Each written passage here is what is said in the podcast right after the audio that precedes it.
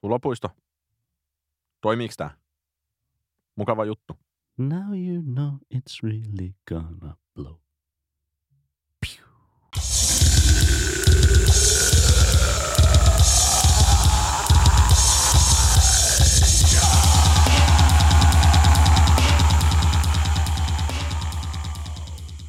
Niin ajattelit Courtney Barnettin ja Father John Mussun uusista kappaleista, koska mä en pitänyt kummastakaan. No mä en sitä, sitä tuota musselia, tuota Father Time Liesro kuunnellut, mutta se Barnett oli ihan hyvä.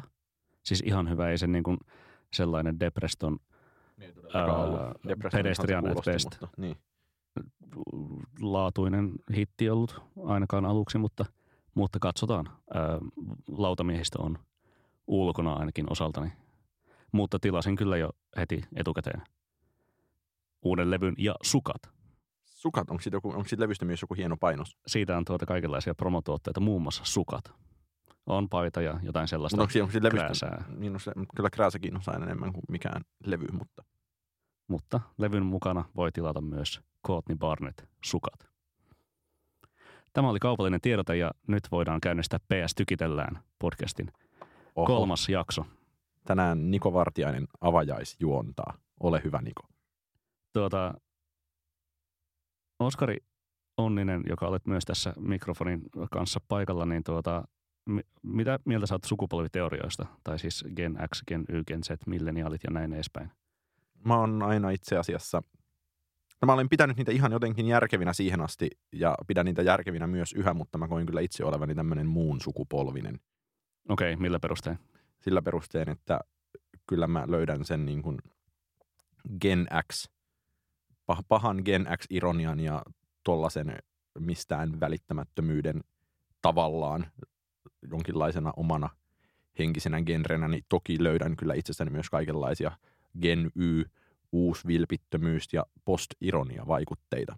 Aivan. Tuota, mutta onko siis nimenomaan vilpittömyys tai vilpittömyyden puute sellainen niin kuin Gen X ja Gen Y luo, tyypillinen tai perustavanlaatuisin ero? Kyllä mä ajattelen, että se on niin kuin suhde ironiaan on se keskeisin. Toki tuo myös, Ja saattaa, nuor- saattaa olla myös siksi keskeisin, että sitä mä olen eniten itse kaikenlaista syistä pohtinut. Ja nuorempi polvi siis on Vakavaa ja pilalla. Niin, vakavaa ja vilpittömämpää ja pilalla. Vakavaa ja pilalla. Ei se, vil- vilpittömyys ei ole ongelma, vakavuus on aina ongelma. Okei. Okay. Tuota, tänään, tänään tuota, PS Tykitellään podcastissa keskustellaan ö, sukupolvista ja tuota, kaupallisuudesta ja, ja mitä se merkitsee. Ja toisaalta puhutaan konsensuksesta ja, ja siitä, että miten, miten maailmaa hahmotetaan yh- yhdenmukaisesti Ja siitä, populaarikritiikin kautta ja että miten se on valmiimpaa jo ajankohtaisesti eikä vasta retrospektiivisesti. Mutta tuota tästä, jos lähdetään en- ensimmäisestä aiheesta, eli kaupallisuudesta ja tuota, mm, tämä mä- on Niko Vartiaisen aihe. tämä on, tämä on minun aiheeni, mistä haluaisin keskustella. Öm, onko selling out passee tai onko siitä valittaminen passee? Mitä mieltä Oskari olet? Siitä valittaminen on passee, mutta sen voi silti tehdä tosi huonosti, on mun virallinen mielipide, jota on pitkään haudutettu. Miten se tehdään huonosti? se tehdään huono siten, että si- sitä valittaminen on passe ja on täytyy olla niin kuin jonkinlainen rokkipöllömäinen indie-postimerkkeilijä, joka ajattelee, että indie on paskimmillaankin parasta. Niin se on tosi passe. Se on ollut passe ainakin kymmenen vuotta. Se on ollut passe vielä ehkä sitäkin pidempään. Mutta se, miten niin kuin selling out tehdään huonosti, on, että nyt näkee kaikenlaisia Suomessakin poppareita, jotka menestyy, niin sen menestyksen ohella tulee sitten kaikenlaisia kaupallisia yhteistöitä, niin, Niin. sitten voi katsoa sitä, että onko niissä kaupallisissa yhteistyöissä mitään järkeä sen artistin jonkinlaisen julkisuuskuvan kannalta. Niin, kaikki tuota, kaikki tämmöinen ehkä, on ehkä niinku ajankohtaisinta tällä hetkellä sen vuoksi, että ehkä pienen ö, kainalopieruja tekevän hipsterikuplan tuota, ykkös huomion aihe on Fatserin mainos, jossa loiriplukari esiintyy. Ei voi laittaa suklaaseen, ei voi laittaa suklaaseen väännöksellä. Ja, ja ehkä vielä laajemmin sitten, sitten huomiota herättänyt alkuvuonna Sannin varamiespalvelu eli VMP-yhteistyö ja, ja Sannillahan on esimerkiksi kaikkea, kaikkea muitakin tällaisia erinäköisiä Paulikin Kupsolo-yhteistyötä tai, tai on, ollut, on ollut hotelliyhteistyötä. Ja... On ollut kännykkäyhteistyötä Huawein kanssa ja JVGllä, Adidasta ja Mercedes-Benzia ja, ja vähän sun mitä. muist, muistamme varmaan monet, miten paperi T mainosti Helsingin Sanomia aikanaan tiedostavalla ää, räppäyksellään. Ähm, mä kaivoin, ja siis tämähän ei ole varsinaisesti niin kuin ihan mikään niin kuin tuorein aihe, mutta, mutta Suomessa ainakin niin kuin edelleen ajankohtainen. Mä kaivoin tuossa Quartzin artikkelin siitä, siitä mitenkä ähm, otsikolla Millennials are totally cool with selling out, missä kuvituksena on Kim Kardashian ottamassa kuvaa äh, itsestään yhdessä, yhdessä Kanyen kanssa avoautossa. Ja, ja pääteesi on oikeastaan siinä, että, että nykyään nuoriso ja nuoriso on täysin ok siitä, että idolinsa ovat kaupallisia ja ottavat, ottavat kaupallisia symboleita ö, itselleen ja käyttävät niitä. Ja, ja, ja, ja toisaalta nimenomaan, jos ajattelee 20 vuotta takaperin, niin tämmöisen Gen X tuota, mm, sukupolven idolit olivat enemmän tämmöisiä Kurt, Kurt Cobainin tai tuota, ehkä, ehkä Frank Blackin tai joku niinku, tämmöisiä, tämmöisiä niinku släkkereitä. Joka tapauksessa tämä niinku, tässä, ehkä, ehkä tämä on myöskin yhdysvaltalais korostunut ajatus, mutta, mutta slacker-sukupolvi on, on ollut paljon niinku jyrkemmin tällaista, tällaista niinku selling out-ajatusta vastaan ja, ja kapinaa sitä niinku, äh, ehkä baby boomer-sukupolven yrittelijäisyyttä tai, tai tällaista – niin kuin ka- ka- kaup- kaupallishenkisyyttä vastaan, niin nyt on taas aaltoliike toisinpäin siihen, että, että en mä usko, että ainakaan ei, ei varmaan Sanni mitään vastakulttuuria ikinä ole edustanutkaan. JVG ehkä niin kuin jon, jonkin, jonkin verran ehkä aluksi hyppäsi internetistä suosioon, mutta to, toisaalta hip-hop on, on heidän tuota uransa aikana noussut, noussut tuota Suomen suosituimmaksi musiikiksi, joten, joten se on heilläkin aivan ok olla, olla kaupallisten endorsementtejen ympäröimä. Niin nyt mä saan huutaa väliin, että toisaalta JVG on myös tehnyt tietääkseni Suomen kaksi merkittävintä suoraan niin kuin product, product placement, product placement mainoskappaletta kolme raitaa Adidakselle ja johtotähti Mersulle. Niin ja eikö, Ihan eikö, siellä, asti. eikö siellä myös toi Rolex-kappale. Niin no Rolex-biisi mutta, on, mutta se ei välttämättä siinä ole. Ei ole varmaan kaupallinen yhteistyö. Mutta tota, jos aloitetaan vaikka tästä, tästä niin Sannin varamiespalveluyhteistyöstä, mistä, mistä se sun mielestä kertoo tai mistä tämmöinen Sannin yrittelijäisyys sun mielestä kertoo? No mun tekisi mieli keittiöpsykologisoida tätä asiaa siten, että Sannin äiti toimii yrittäjyysvalmentajana, niin kai tämä niin kuin tietynlainen yrittäjähenkisyys tulee hänen kohdallaan. Sannin äiti on varma, ei, ei siis varmaan ole mikään slacker, vaikka ei, Samaa ei, sukupolvea saattaa ollakin suurin piirtein. Ei varmasti ole, mutta mä veik, on jotenkin helppo ajatella, että omena ei tässä mielessä putoa kauaksi puusta. Toisaalta niin kuin samaan, samaan hengenvetoon kun niin kuin voisi, tai mennään kohta siihen, että mitä niin kuin Sannin kannalta esimerkiksi PS Tykitellään blogi näkee tämän VMP-homman tarkoittavan, että onko se VMP vai jotain muuta, niin Sannin mun mielestä siinä kuitenkin näkyy sellainen ihan järkevä ajatus, että – kannattaa takoa silloin, kun rauta on niin sanotusti kuumaa, että nyt jos sattuu saamaan varmaan niin kuin voidaan puhua viisinumeroisistakin summista, joka tulee siitä, että lähdetään tekemään VMPn kanssa kesällä vähän kiertuetta ja otetaan VMP-mainokset bussiin ja näin, niin – ja siis yksi asiahan tässä niin kuin Sannin VMP-yhteistyössä oli se, että Sanni etsii nimenomaan assistenttia kesäkiertueelle VMPn kautta, joten tuota, siinä on faneillekin oi aito mahdollisuus päästä kosketuksiin Sannin kanssa ja olla, olla lähes yhtä idolinsa kanssa. Mutta eikö siinä ollut myös niin, että VMP samaan aikaan etsii itselleen niin kuin vuokratyövoimaa festivaaleilla kyllä. tämän varjolla? Joo, kyllä. Niin Joo, että jos siinä vaiheessa, kun sattuu saamaan jollain tuollaisella diilillä, vaikka no kuvitellaan, että se on viisinumeroinen summa – kuvitellaan, että on viisinumeroinen summa, joka ei välttämättä ole edes ala ykkösellä, niin kyllähän se kannattaa tehdä, koska äkkiähän sillä ostaa sitten kaikenlaisia omistusasuntoja, jos noita tarpeeksi kerääntyy, jonka jälkeen sitten tai Cheek puhuu siinä äh, JHT-kirjassa siitä, että hänellä on aina ollut tavoitteena jonkinlainen taloudellinen riippumattomuus, niin se ei ole mun mielestä yhtään niin typerä ja korni ajatus, kuten moni voisi ekana ajatella, että kuitenkin... Millainen viesti se on äh, Sanni tai Cheekin faneille? Kantsi menestyy. Se on, se on viesti siitä, että kantsi menestyy, mutta se on myös viesti siitä, että, että, että jos menestyy jossain vaiheessa, niin siitä kannattaa ottaa kaikki irti ja niin kuin tavallaan pelata näitä niin kuin eläkepäiviä Espanjassa etukäteen. Ja se, että on jotenkin vaikea kuvitella, että räppäri tai vastaava niin kuin vetälisi tuolla niin kuin Keith Richardsina Lahden mäkimontussa silleen 75-vuotiaana.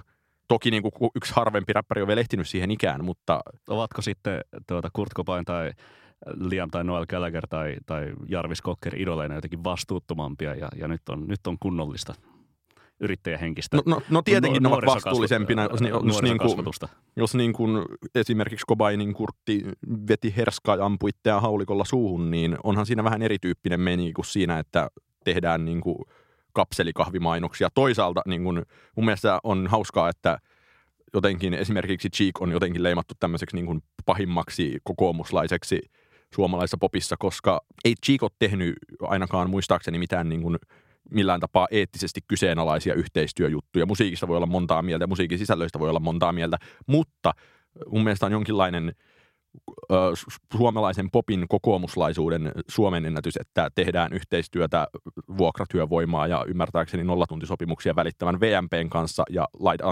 suostutaan – luonnon ja meret ja kaiken maailman tuhoavan kapselikahvifirman kasvu, mainoskasvoksi. Niin se mä, on... voin, mä voin lukea suoraan sitatin täältä, täältä Sanni VMP-yhteistyötiedotteesta.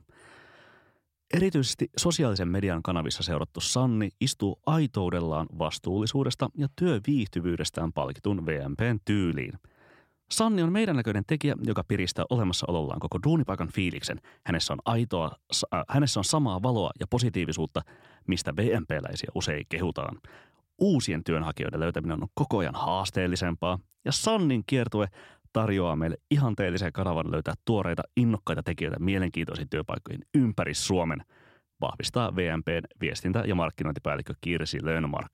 Mä oon lukenut tätä samaa otetta itse asiassa useille ihmisille eri paikoissa viimeisen päivien aikana, koska se on ollut jotenkin, tai kertoo aika vahvasta uskosta oman viestintätiimin toimintaan, Kyllä. diplomaattisesti sanottuna. Kyllä, olisi periaatteessa tehnyt mieli soittaa Kirsille ja kysyä, että mitäs, mitäs hän niin kuin käytännössä tällä tarkoittaa ja esimerkiksi miksi juuri Sanni näillä palkoilla en, en sitä vielä kuitenkaan tehnyt.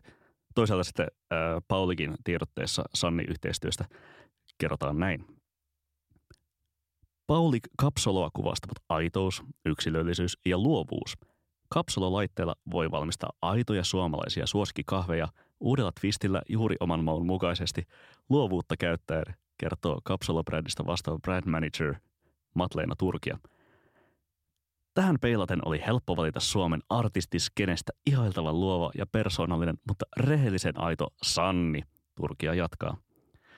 Öö, mä erityisesti tykkään tästä suomalaisia suosikkikahveja uudella twistillä, eli onko niinku öö, Sanni tämän statementin mukaan samaa vanhaa sa- saludoa tai kostarikaa jollain kauramaidolla höystettynä? tutkimattomia ovat tiedottajien synapsien tiet, jos asian näin vuoden ehkä toiseksi huonoimmalla sananlaskuyritelmällä voisi pukea. Mutta mitä sä Niko ajattelet siitä, että, että jos nyt ollaan puhuttu tämmöisistä niin kaupallisista yhteistyöistä, ja, jotka, ja löydetty niille kaikenlaisia hyviä ja huonoja puolia, kuten monille asioille löytää, mutta mitä sä niin ajattelet, Niko, että miten, miten musiikki voidaan saada myymään ulos, eli olemaan sell out. Onko, onko sillä enää merkitystä vuonna 2018 tai ylipäänsä 2010-luvun loppupuolella? Hankala sanoa ehkä, ehkä niin kuin suoranaisesti tuota, yle, yleisö varmasti haistaa sen ihan yhtä lailla kuin, kuin ennenkin, jos, jos jokin ei sovi henkilön imagoon. Ehkä, ehkä mulle tulee niin kuin erityisesti, tai ensimmäisenä esimerkkinä mieleen se, kun – äh, Grimes teki näiden kahden viimeisen levynsä välillä, välissä sen tuota Blood Diamonds-biisi, joka oli Rihanalle tehty ja, ja siitä ehkä fanit vähän älähti, että tämä on, tämä on paskaa ja että tämä, tämä nyt ei ole niin kuin Grimesia, vaan tämä on jotain, jotain niin kuin omituista, omituista höttöä.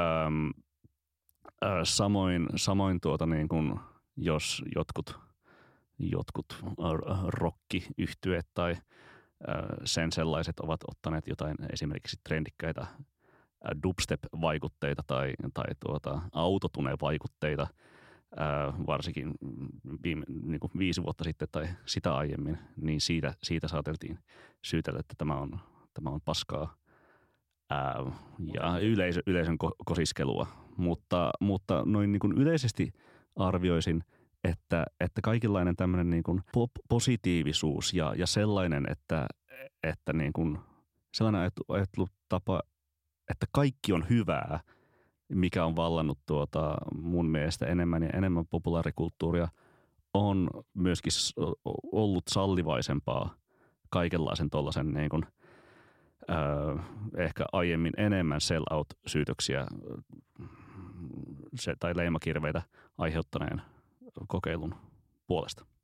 Mulle tulee mieleen varsinkin Suomen viimeaikaisesta popkentästä semmoinen ilmiö, että kun on selkeästi tajuttu, että jotain tietynlaista musiikkia, jonkun tietynlainen kappale tarvitaan, niin sitten se, että siihen tilaukseen on tavalla tai toisella vastattu ja vastattu niin kuin vähintään hyvin tarkoituksenmukaisesti, jopa niin kuin...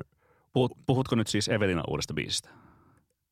Sille, silleen, että Evelina on ryhtynyt naisräppäriksi, koska, koska Ai, on, nais, on, nais, naisräppäriä tarvitaan a, nykyajassa. On, onko Evelinakin ryhtynyt na, naisräppäriksi?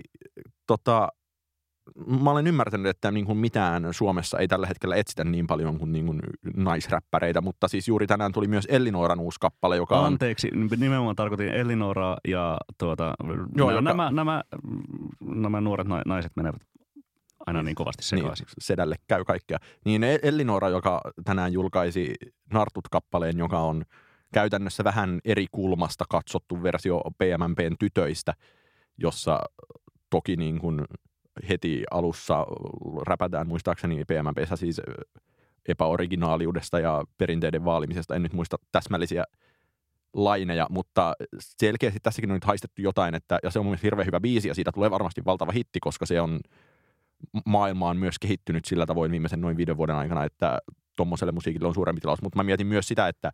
Mistä, niin, mistä johtuu se, että, että on, jos uskomme levyteollisuudessa kantautuneita väitteitä, että, että naisräppäriä kovasti etsitään Suomeen tähdeksi, niin mistä se johtuu? Johtuuko se esimerkiksi Cardi Bistä ja tuota, viime vuoden Breakthroughsta vai, tuota, vai mikä on tällainen niin kuin – erityinen tarve saada tuota Suomeen johtava naisräppäri? Mun mielestä se tarve pohjautuu eniten siihen, että kaikenlainen urbaani musiikki, mikä on tämmöinen vähän tahmea levyyhtiömäinen kattotermi kaikelle niin kuin rap-johdannaiselle, niin se on niin valtavan suosittua ja sitten samaan aikaan varsinaisia, niin kuin, varsinaisia menestyneitä naisräppäreitä Suomessa aina tulee joku, joka on niin kuin, jokaisen kohdalle nostetaan suunnattomiin toiveita, että onko tämä nyt se, ja kukaan ei sitten niin kuin tyyliin saa toista levyä aikaiseksi. Tai katsotaan nyt esimerkiksi kaksi viikkoa sitten niin kuin EPn julkaissutta sofaa, niin 40 000 kuuntelua Spotifyssa. Mm, jos mä katsoin äsken, se on, se on todella vähän. Kyllä, mutta nyt ehkä mentiin tuommoisen niin kuin industry-skeneen siitä, siitä versus, että, että entä jos jonkinlaisen niin kuin äänimaailmansa ja soundinsa äh, vakiinnuttanut yhtye tekeekin yllättäen jotain jotain muuta. Esimerkiksi ö, sanottakoon, että jos Warren Drugsin seuraava levy olisikin suoraan, suoraan tuota Foo Fightersia tai en tiedä onko Foo Fighterskaan enää ihan niin semmoinen niin kaupallisuuden perikuva, mutta, mutta, mutta, mutta jotenkin sellainen, niin kuin, sellainen haju, että kompromisseja on tehty – levyyhtiöiden, levyyhtiöiden toimesta, tai, tai ehkä se on nimenomaan tämä selling out musiikillisesti, on, on, olen kuitenkin käsittänyt, että se on nimenomaan sitä, että tehdään kompromisseja, joita levyyhtiö on vaatinut, versus se, että kun nyt tässä viime vuosikymmenen suuret ää, indie-yhtiöt ovat hypänneet, hypänneet tuota, ää, isoille levyyhtiöille, niin, niin ainakin he ovat haastatteluissa kirkkain silmin väittäneet, että he ovat saaneet tehdä mitä tahansa juurikin Warren Drugsin Adam Grandusiel sanoi, sanoi haastattelussa, että viime levyn Thinking of a Place, joka on lopullisessa mitassaan 13 minuuttia, se oli alun perin joku 16 minuuttinen, ja hän itse oli vapaaehtoisesti leikannut sen kolme minuuttia pois. Levyyhtiön tyypit oli sille, että no, olisi se voinut siellä ollakin. jossain vaiheessa siitä tuli tota, mutta jos ajatellaan sitten niinku tätä suurta, kun Indie kuoli ja vastaavaa vuotta, niin kuin noin 90, kun Sonic Youth hyppäsi Majorille ja Nirvana hyppäsi Majorille, niin että se oli jotenkin, tai no nyt toki niin kuin vielä viimeisenä vitsinä se, että kaikkia maailman parhaita lehtiä julkaiseva Condé Nast osti Pitchforkin, niin siitäkin nousi niin kuin tuhina, että tässä nyt ollaan myyty itsensä ja niin kuin, että, että semmoinen niin hyvin per, perimmäisillä, perin, äh, pohjimmaisimmalla tasolla ja niin kuin jotenkin historiallisimmalla tasolla se tarkoittaa sitä, että niin kuin jo annetaan pikkusormi jollekin niin kuin musabisnekselle ja silloin sillä ei ole mitään väliä, että levy kuulostaisi ihan yhtä paskaselta kuin se edellinen. Mm. Mutta sitten tulee, nää, tulee tämä kompromissivaihe, tulee se, että musiikista haistaa jonkinlaisen toiveen siitä, että, että tässä nyt niin kuin on joku – nimetön paha musta levyyhtiön taho sanonut, että kuulkaas haloo Helsinki, että nyt tämä pendulum on kova juttu, niin laittakaapa tekin tuohon biittiin junkkakomppia. Niin se on tavallaan ollut se jotenkin musiikillisesti paheksuttava selling on taso. Ja mun mielestä se ei ole hävinnyt mihinkään. Mun mielestä siinä niin sen edelleen haistaa läpi, että miten vaikutteita on poimittu, miksi niitä on poimittu, mistä niitä on poimittu ja sit voi niin kuin – se on täysin fiilispohjaista, mutta silti sen, mitä enemmän musiikkia kuuntelee, niin musta tuntuu, mä koen, että sen näkee silti, että tässä nyt on niin kuin haluttu tehdä tällainen biisi, jonka refe-biisi on tuo iso hitti vuosi sit, ja sitten se kuulostaakin ihan kauhealta. Mm. Öö, se on sitten eri asia, että, että minkälaiselle yleisölle se on ongelma ja minkälaiselle ei. Että tuskinpa sanoisin, että Halo Helsingin – ydinkohderyhmä hirveästi välittää siitä, että onko siellä sitten niin kuin dubstep-droppi jossain biisissä vai ei.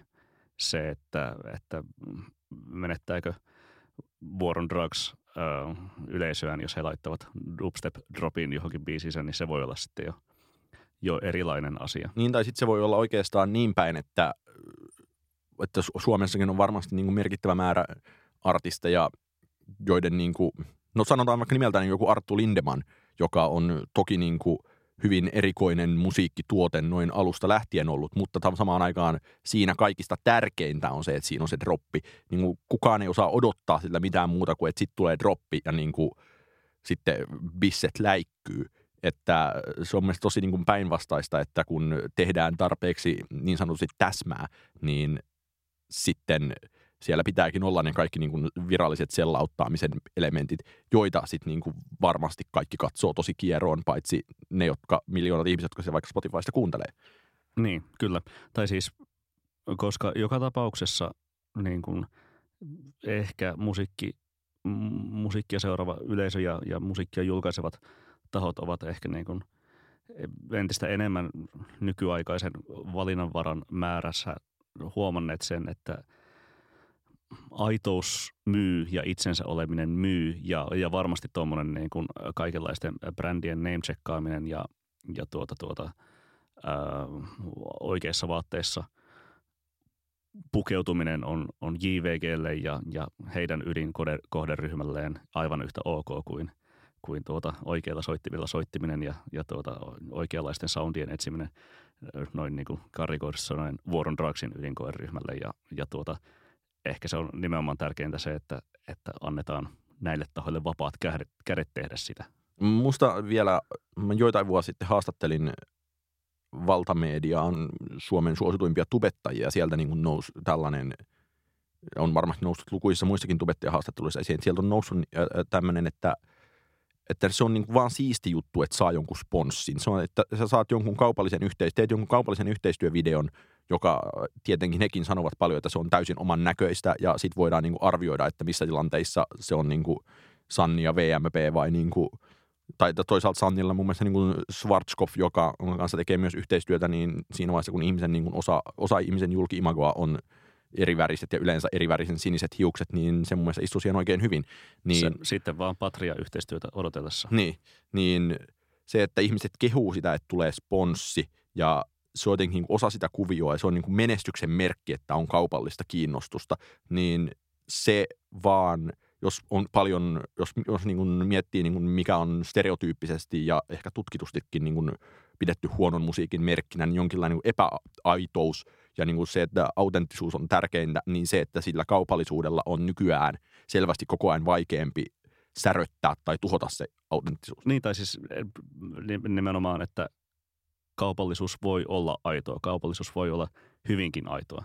Niin ja silloin se on vaan plussaa, sanoo niin kuin sedät ja indie-postimerkkeilijät, mitä vaan. Kyllä.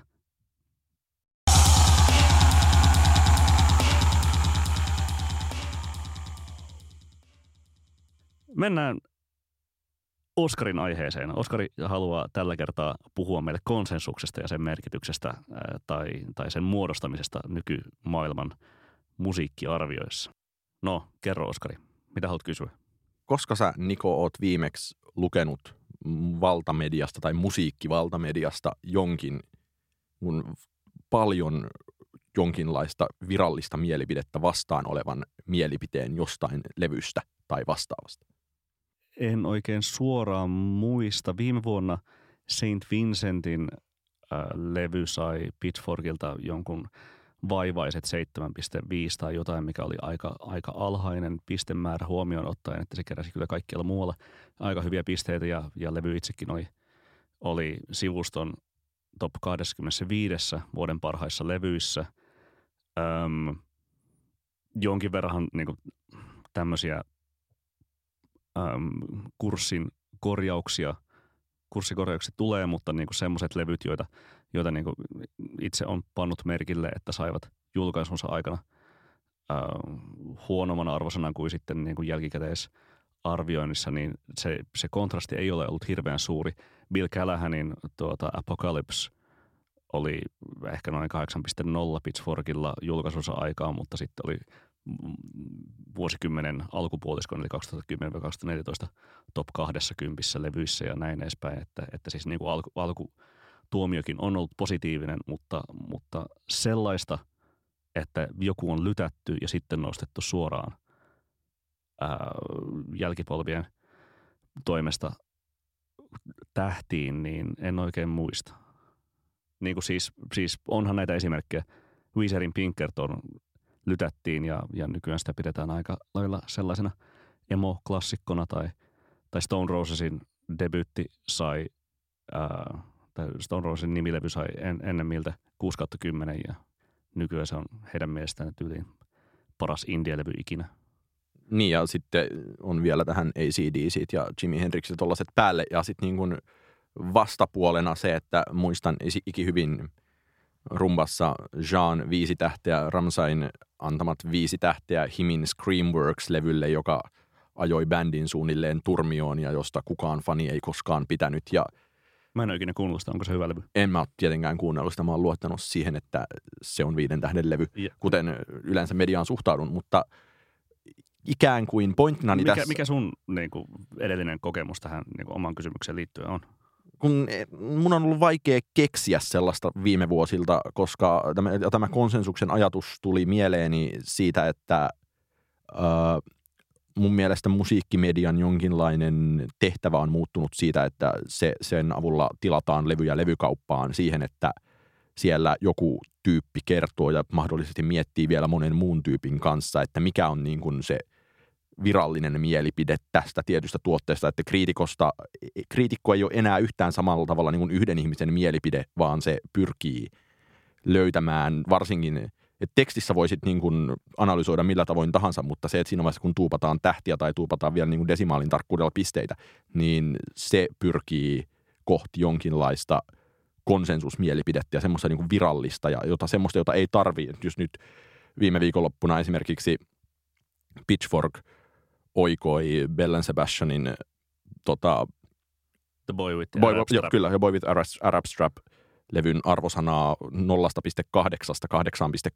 8,6 20 vuoden jälkeen, niin tämmöisiä ei tarvitsisi tehdä, että ikään kuin popmedian, en tarkoita yhtiötä, vaan popmediaa, niin popmedian tarkoitukseksi on tullut olla jonkinlainen niin kuin ensyklopedia ja tieto siitä, mikä on hyvää ja mikä ei, ja niin jo kun, heti valmiiksi äh, levyn julkaisun yhteydessä suurin piirtein. Kyllä, ja tähän mun mielestä liittyy myös tosi paljon tietenkin suurimman ja kauneimman Pitchforkin linja siitä, että ne julkaisee paljon listoja ja tavallaan sieltä kotisivulta löytää niin kuin su- niin loputtomasti listoja kuin haluaa ja tavallaan se niin kuin listat ja järjestys ja tavallaan virallinen, totaalinen mielipide, absoluuttinen mielipide on Kyllä. se päätuote, ja, ja mitä se, ne myyvät. Ja, ja se desimaaleilla tehty tarkkuus, joka tuota, johtaa sitten tällaisiin niin kuin loputtomiin absoluuttisen parhauden vertailuihin ja syihin, että miksi se on 8,7, miksi toinen on 8,8 tai 6 ja näin edespäin.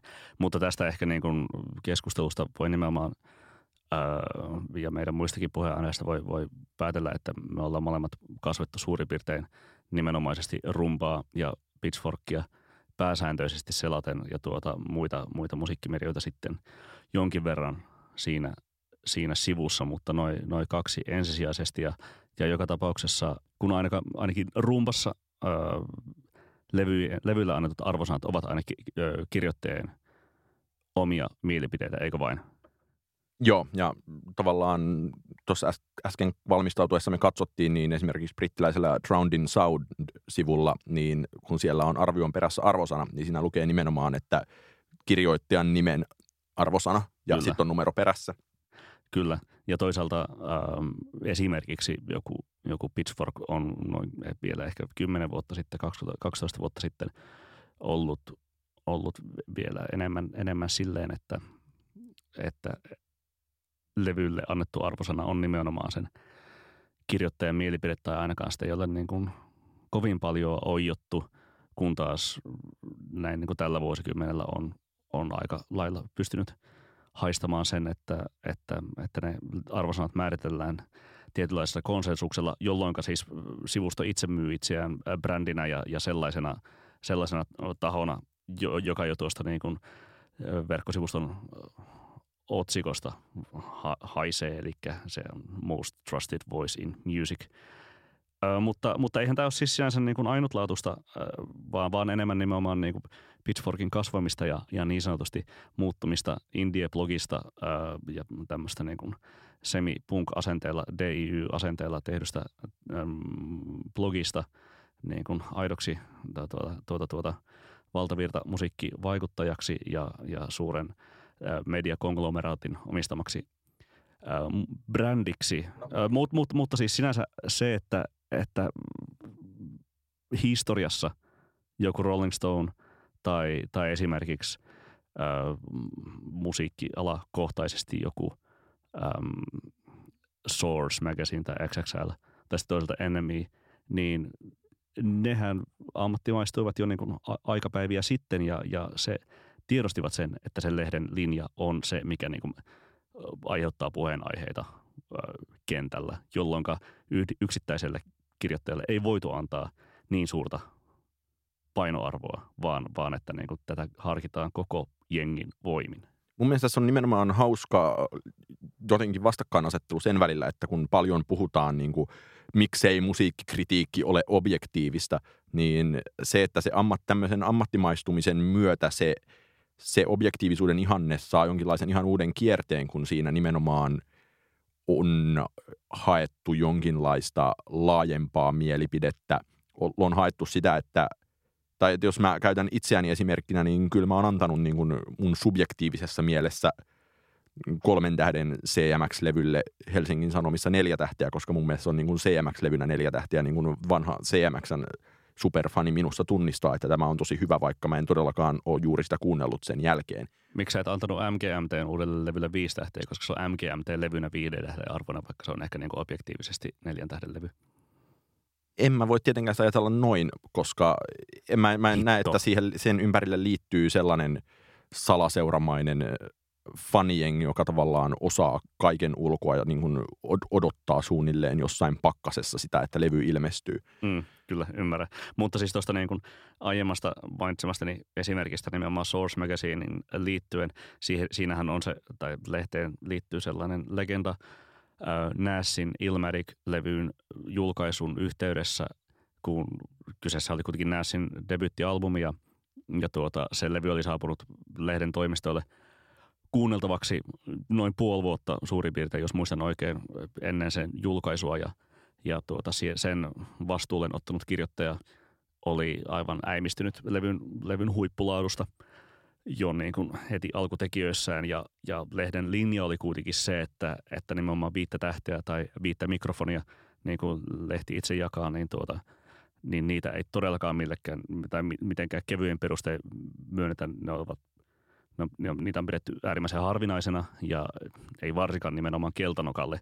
Ja siitä, siitä keskusteltiin nimenomaan koko lehden toimituksen johdon keskuudessa, että, että no voiko, voiko tämä lehti, voiko tämä brändi antaa niin kuin tämmöiselle vielä tuntemattomalle tyypille ää, viisi tähteä.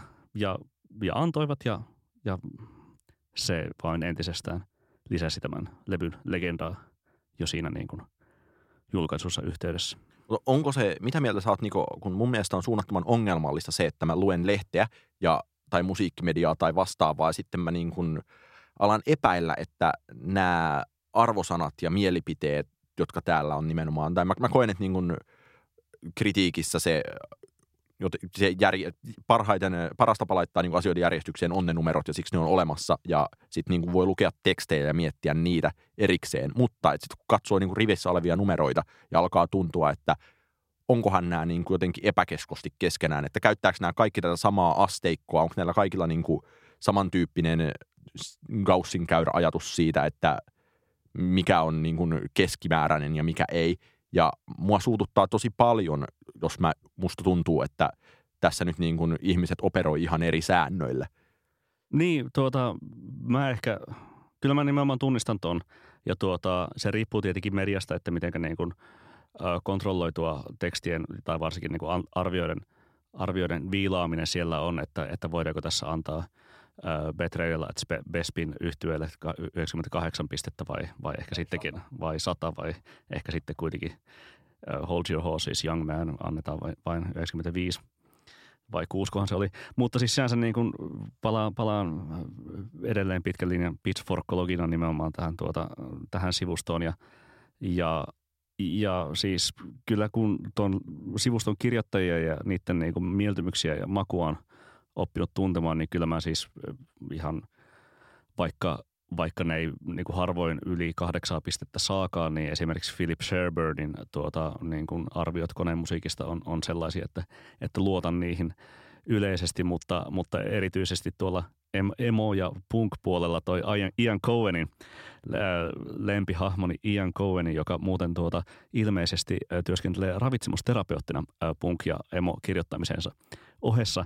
Hänen arvosanansa ovat ihan yleisesti herättäneet niin kuin sinänsä sellaista hilpeyttä, koska, koska teksti voi olla sinänsä aika, aika hehkuttavaa. Ja sitten, sitten nämä tuota epäkuulit emo- ja punk-levyt ovat saaneet sellaista niin 7,8 tai parhaimmillaan jopa kuten viime kesänä Brand Newn uusi levy 8.3 ja sitä pidettiin suuren saavutuksena, että Ian Cohen omakätisesti pystyi saamaan Brand Newn äh, Best New Music-leimon asemaan. Joo, tästä Ian Cohenin Brand New-levylle antamasta arvo, tai varmaan siinä oli niinku puolitoista pistettä tota, puuttui kakun päältä, mutta tämä on Nikon suosikkiaihe, oli tosi mukavaa, että me päästiin tähän myös tällä kertaa. Mutta, mutta tämä on mun mielestä hirveän kuvaava esimerkki siitä, että jotenkin, että laatumedian ja laadukkaan musiikkimedian tarvii olla, antaa se konsensusääni sieltä ja niin kuin, toki niin kuin tuntuu, että todellakaan harvassa ovat enää levyt, varsinkaan niin kuin suuret ja painavat levyt, joiden arvosana näyttää siltä, että niin kuin heitettäisiin jotain värikuulia seinään ja katsottaisiin, että mihin ne menee, vaan ne on hyvin niin kuin tiiviissä kasassa ja sitten siellä on ainoa anomalia on tyyliin, että Q-lehti antaa, tai Mojo-lehti, tai yksi se Rolling Stone-lehtikin, että yleensä niistä joku antaa niin kuin aina YouTuben uudelle levylle se viisi tähteä. Ja, mm. sit, ja, mutta, mutta sekin ja, on ja, tavallaan... Ja, niin kuin... YouTuben uusi levy on aina Rolling Stonein top pitosessa vuoden päättyessä, oli se sitten millainen tahansa. Mut, mutta sekin on osa sitä niin kuin heidän tuotelupaustaan. Ja, ja tavallaan olisin huolissani, jos sitä ei tulisi sieltä, että tavallaan jo, jo toiset anomaliat ovat oikeastaan yhtä vähän anomalioita kuin... Niin, ja siis tästä ehkä päästään nimenomaan siihen, että Pitchfork kuitenkin ö, myy itseään tällaisena niin kuin, niin kuin toi, toi tuota, sivuston otsikkokin – jo mainittu, mainittu most, most Authoritative Voice in Music äh, kuvastaa, että se myy, myy itseään nimenomaan sellaisena niin kuin lifestyle ja, ja sellaisena, että se yrittää olla nimenomaan of the moment ja, ja luoda sellaisen kokonaiskuvan esimerkiksi vuoden loppulistoista, että no millainen tämä viime vuosi oli ja, ja se, sillä, sillä, sillä tavoin tiivistää ajan hengen. Ja, ja se on sen niin kuin, brändilupaus samaan tapaan kuin, niin kuin Rolling Stonein tai Mojon brändilupaus voi olla jotain sitä, mitä äsken kuvasit. Mutta eikö tämä brändilupaus ole oikeastaan tosi paljon journalistisempi kuin monissa muissa yhteyksissä ja niin kuin pien, pienissä yhtey- tai pienlehtiyhteyksissä? Niin, osa myy enemmän. No okei, okay, nimenomaan. Niin, se periaatteessa on, mutta ja, ja se on nimenomaan lifestylea sinänsä niin kuin eri tavalla kuin, kuin tuota, sitten Mojo tai Rolling Stone myy lifestylea ja, ja Pitchfork myy sellaista tai sellaisille ihmisille, jotka haluavat tietää, mitä just nyt tapahtuu. Niin ja se, että se linja on, että täällä me nyt yhdessä maailman parhainen musiikkiaivoinemme yritämme miettiä, miten asiat ovat ja kertoa sen sitten sinulle, niin sehän on jotenkin, tai siihen liittyy tämä niin kuin ikiaikainen dilemma, tai ei dilemma, probleema niin kuin objektiivista kritiikistä, mutta tämmöinen viralliseen mielipiteeseen pyrkiminen, virallisen mielipiteen haistaminen ja toki mikä sitten niin vaikuttaa kaksisuuntaisesti, niin senhän voi oikeastaan ajatella olevan niin kuin – järkevämpi suhtautumistapa jonkinlaiseen objektiiviseen kritiikin paradoksiin. Niin, riippuu mitkä ovat ihmisen preferenssit siitä, että, että haluaako olla oikeassa vai haluaako vaan nauttia siitä, minkä tietää valmiiksi olevan hyvää. Ja, ja haluaako tietää, minkä kaikki muut ajattelevat olevan hyvää. Kyllä. Nyt on ehkä suositusten aika. Kyllä. Oskari, mitä sä suosittelet meille tällä viikolla? Mä suosittelen tällä viikolla kahta uutuuskappaletta, joista ensimmäinen on Pyhimyksen uudelta levyltä löytyvä Mobutu Sese Seko-kappale ja toinen on juuri tänä ilmoitus julkistuspäivänä perjantaina 23. päivä julkaistu Ruusut yhtyeen ensimmäinen single Käärmeen sisällä. Öö, miksi? Voitko kertoa niistä jotain? Pyhimystä suosittelen sen vuoksi, että se on mä olen, mulla on hyvin monenlaisia mielipiteitä sen tänään ilmestyneen Tapa-poikalevyn eri kohdista, mutta tämä Mobutu Seseseko-kappale, jossa kertosäkeen laulaa Hulda Huima, niin se on jotenkin poikkeuksellisen eheä ja hienon metaforansa kautta pyörittävä kokonaisuus, jossa – ihminen on hirviö ja sitten siitä saadaankin niin kuin diktaattorin tai ihmisen hirviöyttä kuvataan diktaattoriksi nimetyn kissan kautta. Ja se pyörit sitten on kaiken maailman kissan naksuja ja mitä ikinä siellä tekstissä, mutta se on tosi teknisesti, tai teknisesti ja niin kuin erityisesti niin kuin kirjallisteknisesti onnistunut esitys, plus että se kertsi on ihan sellainen niin kuin Eminemin Like Toy Soldiers-tyyppinen niin kuin juustohitti. Onko se sen levyn paras biisi? Se on sen levyn ylivoimaisesti paras kappale. Se on niinku varmaan Pyhimyksen paras kappale koskaan. Sitten nämä... Kovaa puhetta. Tuota, äh, entäs, entäs Ruusut, eli siis Ringa... Ringa Manner, Manner, Miikka Koivisto, Samuli Kukkola ja Alpo Nummeliin tuttuja miljoonasta yhtyeestä ja miljoonasta sooloprojektista, mutta kuulin Seinäjoella kaikenlaisessa niin kuin musiikkibisnes-tapahtumasta paken paettua, niin, niin tuota, heidän joskus ilmeisesti myöhemmin tänä vuonna tulevan levyn ja olin todella vakuuttunut siitä, kuinka se operoi tämmöisillä niin kuin Reginan vuoden 2009 ja Sannin ja Vesalan tyyppisillä vesillä ilman, että aina kun joksena on näkee jonkun näistä, niin ikään kuin se katsoo peiliin ja lähtee karkuun – niin tosi oma-alaisesti. Plus tämä nyt ilmestynyt eka single on, se ei, ole, se ei ole missään nimessä paras kappale niistä, jonka mä oon kuullut.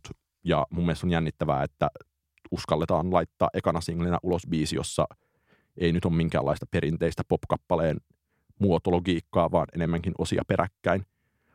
Ja, siinä, siinä on myös tuota, eli kyse on biisi nimeltä Käärmeen sisällä ja, ja siinä on tuota, hieno enkelin silmin ää, mukailma kappaleessa. Siitä kuulemma Turkka Malille on luvattu 5 prossaa teostoista, eli markkoja tulee. Hehe. Mutta sitten on Niko Vartiaisen suositteiden vuoro. Joo, tuota, mä aion tässä suosituksessani myöskin keskittyä tämän kolmen A luottoluokituksen podcastin, eli siis analyyttisyyden ja analyysyyden sijasta ää, keskittyä ajankohtaisuuteen, koska tosiaan siis nythän juhlitaan Viron satavuotista taivalta ää, valtiona tässä maailmassa ja tuota, haluan suositella virolaista musiikkia. Virolainen tai tallinnalainen Holy Motors Leos Karaksin elokuvan mukaan itsensä nimennyt yhtye. Tuommoista äm, aika, jos sitä nyt voi joksikin kuvata, niin se on David Lynchin elokuvat. Hyvin ku, katsonutta ja kuunnellutta musiikkia, ehkä myös Jim Jarmusia.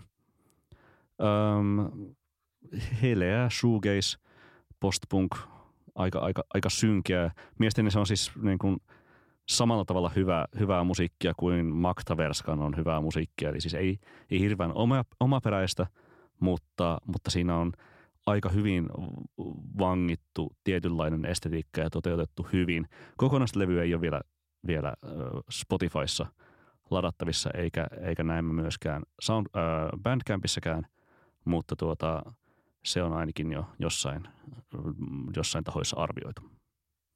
No onko tämä nyt sitten levyhylly ja estetiikkamusiikkia ensisijassa? Se on aika, aika hyvin semmoista niin kuin levy, levyhylly ja estetiikkamusiikkia sellaiseen tuota, tietyn, tietynlaiseen valoisammaksi kehkeytyvään Suomen kevääseen ja kesään, mutta, mutta silti aika, aika mm, tietynlaista tunnelmamusiikkia jonnekin punaisen sametin ja, ja tuota kohtalokkaiden ihmisten keskuuteen. Ähm, toivottavasti joku, joku älyää myös Suomessa tuoda sen keikalle. Ja nyt kun olette selvinneet näistä suosituksista, niin rohkenen sanoa, että ne kannattaa unohtaa ja valita sen sijaan tämä Leos Karaksin Holy Motors-elokuva, jos jonkin näistä ottaa. Lisäksi me, tuota, me, me näin Oskari molemmat olemme tällä viikolla ehtineet suosittaa tahoillaan MGMTn uutta levyä ja tuota, tuota, tuota, toi, toissa kerralla suositeltu US Girlsin ää, musiikkihan on edelleen oikein hyvä. Se levy tuli tuossa viikko sitten ja, ja se on kyllä vuoden parhaimmistoon selvästi kuuluva. Ja sen löytää suoratoistopalveluista. Kyllä. Tein, tein lisäksi järkyttävän virheen silloin, kun olin, olin Radio Helsingissä maanantaina kertomassa MGMTn uuden levyn hyvyydestä, että mulle annettiin syöttö suoraan lapaan mainostaa podcastia ja, ja tuota, mainostin, että minulla ja Oskari Onnisella on podcast, mutta mä en ikinä sanonut sen podcastin nimeä, joten tuota, ää, en tiedä, että kuinka monta sataa tai tuhatta tai miljoonaa kuuntelijaa me menetimmekään. Sanon kyllä, että tämä löytyy jakso.fistä. Mä ehdin tosi paljon säikähtää, että sä alat tehdä enää niin toisen kanavan oikaisuja täällä. No oikaisen itseäni. No niin. Tämä on tässä. PS tykitellään. Tykitellään.